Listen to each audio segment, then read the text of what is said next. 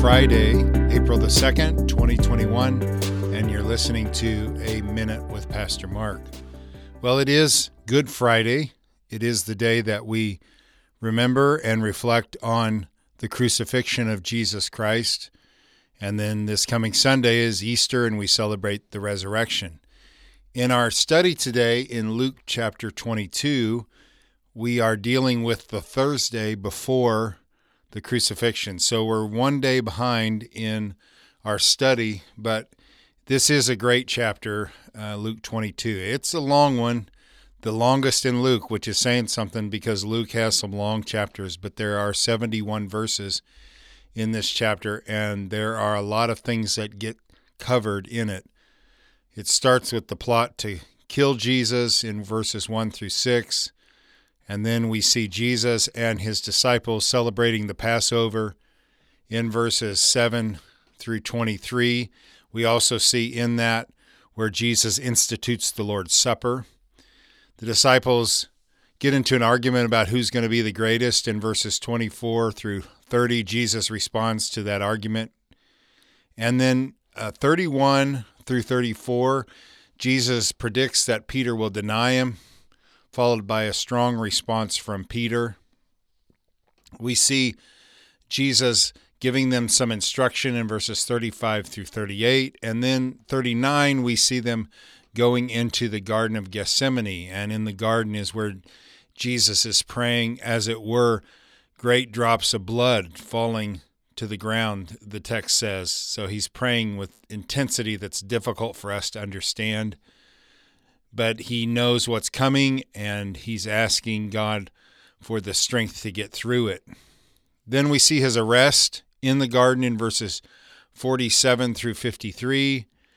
We see Peter's denial in 54 through 62.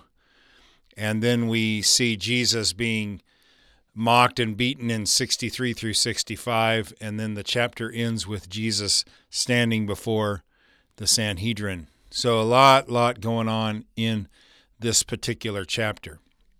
If I was to pick out a key verse, which would be difficult in a chapter like this, I would say that 26 would be the key verse.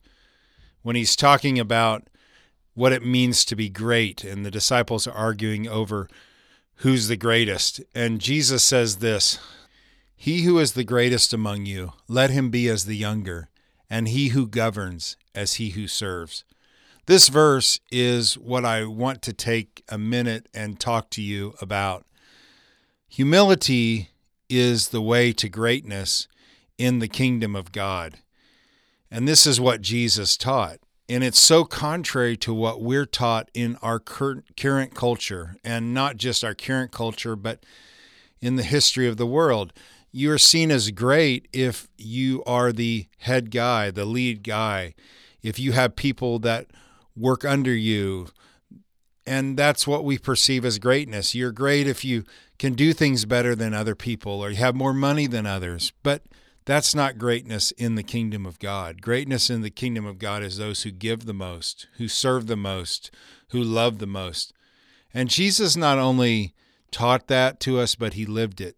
And that's really what Good Friday's about. It's about Jesus paying the ultimate price, the greatest act of humility. And Jesus himself said, I did not come to be served, but to serve, and to give my life a ransom for many. And that's the way to really leave a legacy. We don't remember the greedy people, we remember the humble ones. We remember the ones who gave. And nobody gave more than Jesus gave. So on this Good Friday, Lord, we say thank you.